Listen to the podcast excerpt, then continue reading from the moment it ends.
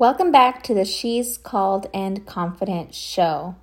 So excited to be talking to you in the beginning of June. If you are listening at the time this airs out, this is literally June 1st, 2nd, and wow, this year is flying by, and I'm just so excited and ready for summer. I know here in California, the sun is shining bright. We're in the middle of a heat wave and I I love the heat. I'm not even going to lie.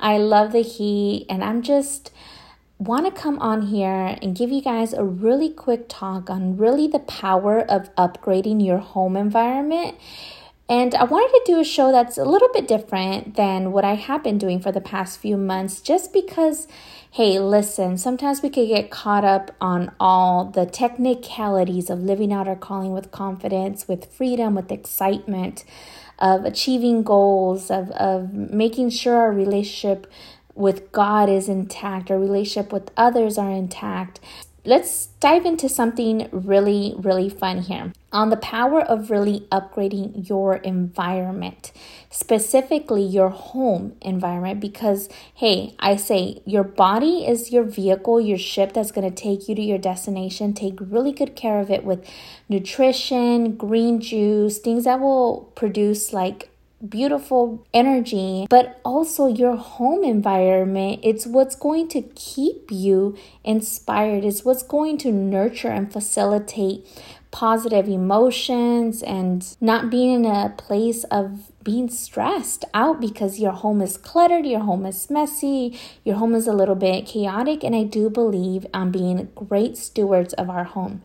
And so, in this episode, I'm going to talk to you about a couple things you could do to really upgrade your home environment because I am a huge fan of minimalizing and just having cluttered free spaces. Even if I don't have very many things, I could still find ways to upgrade my home to give me a beautiful, nice, elevated experience.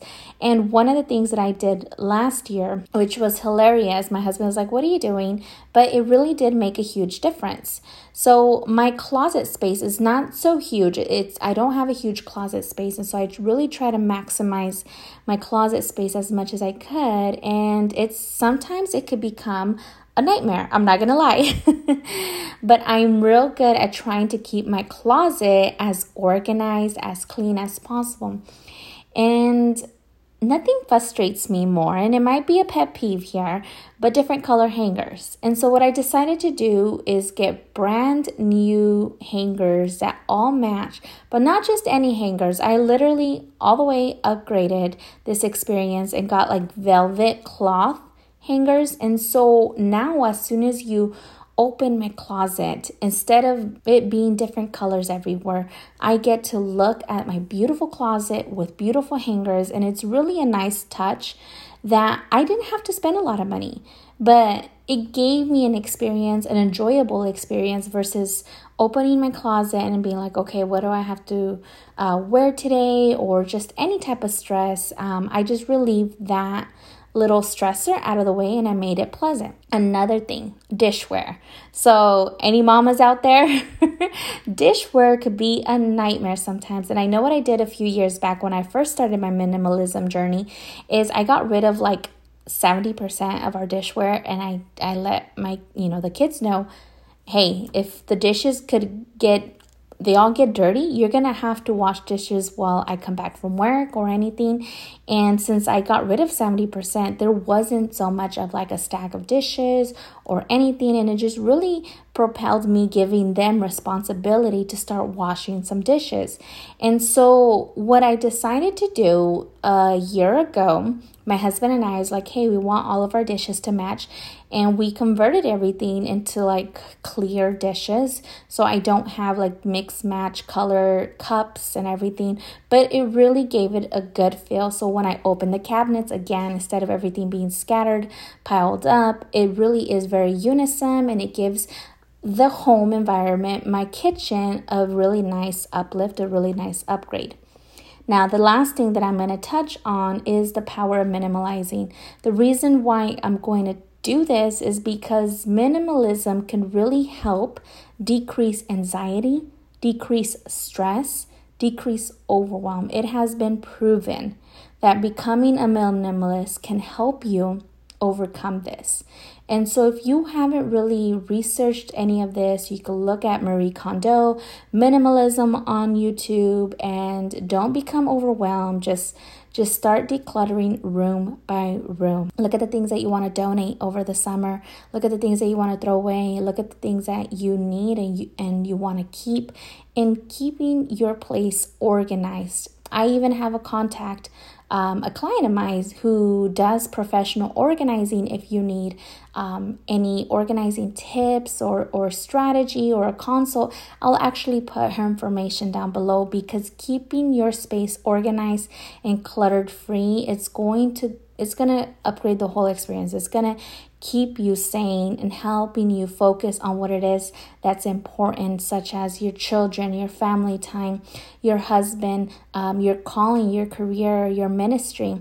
And as much as we can do in our home to really have a good system in place in order to support our lifestyle and our dreams, it's going to be a whole, like, it's going to change your life. And the last thing is your home should inspire you. So what can you do? What can you paint the walls? Can you have new lights? Can you put new decor that maybe is not so expensive? But what can you do in your home for your home to inspire you and not cause you stress? And listen, I understand maybe you have a dream home or, or maybe you've never thought of having a dream home. And this is your perfect opportunity to create your space, your home environment pleasant to you to upgrade the experience. You may not have the dream home right now that you want, but that doesn't mean that you can't live at that quality of living, that quality of dreaming. And there's one thing that I'm a huge, huge believer, and I'm going to talk about this next week in my Activate Your Calling week. Uh, which, by the way, if you have not registered, the link is going to be down in the show notes. If you want clarity, confirmation with your calling, if you are tired of just being in the same spot that you are in the last six months and you're already like, you know what, God, I don't want fear to hold me back. I want to clarify what it is that I'm supposed to be doing in this season of my life and really owning it with confidence, then go to the link, get the information, register. I have a private VIP Facebook group for only the people who register, so it's going to be lots of fun back to what I was saying. And so I am a big believer that it's not so much what do you need to do in order to get A, B, and C, but who do you need to become in order to get A, B, and C. And it is the same with your home. What kind of woman runs a dream home and become that woman with the space that you have right now, interacting with your children, curating a beautiful, gorgeous space that inspires you. And I know that it's you because you wouldn't be here if you weren't that type of woman who dreams for a better future, who dreams to make a difference in this world, who dreams of operating in her calling full of confidence every single day and have a career that excites her. I know it's you. So I hope you enjoyed today's podcast episode. Until next time, talk to you soon. Bye.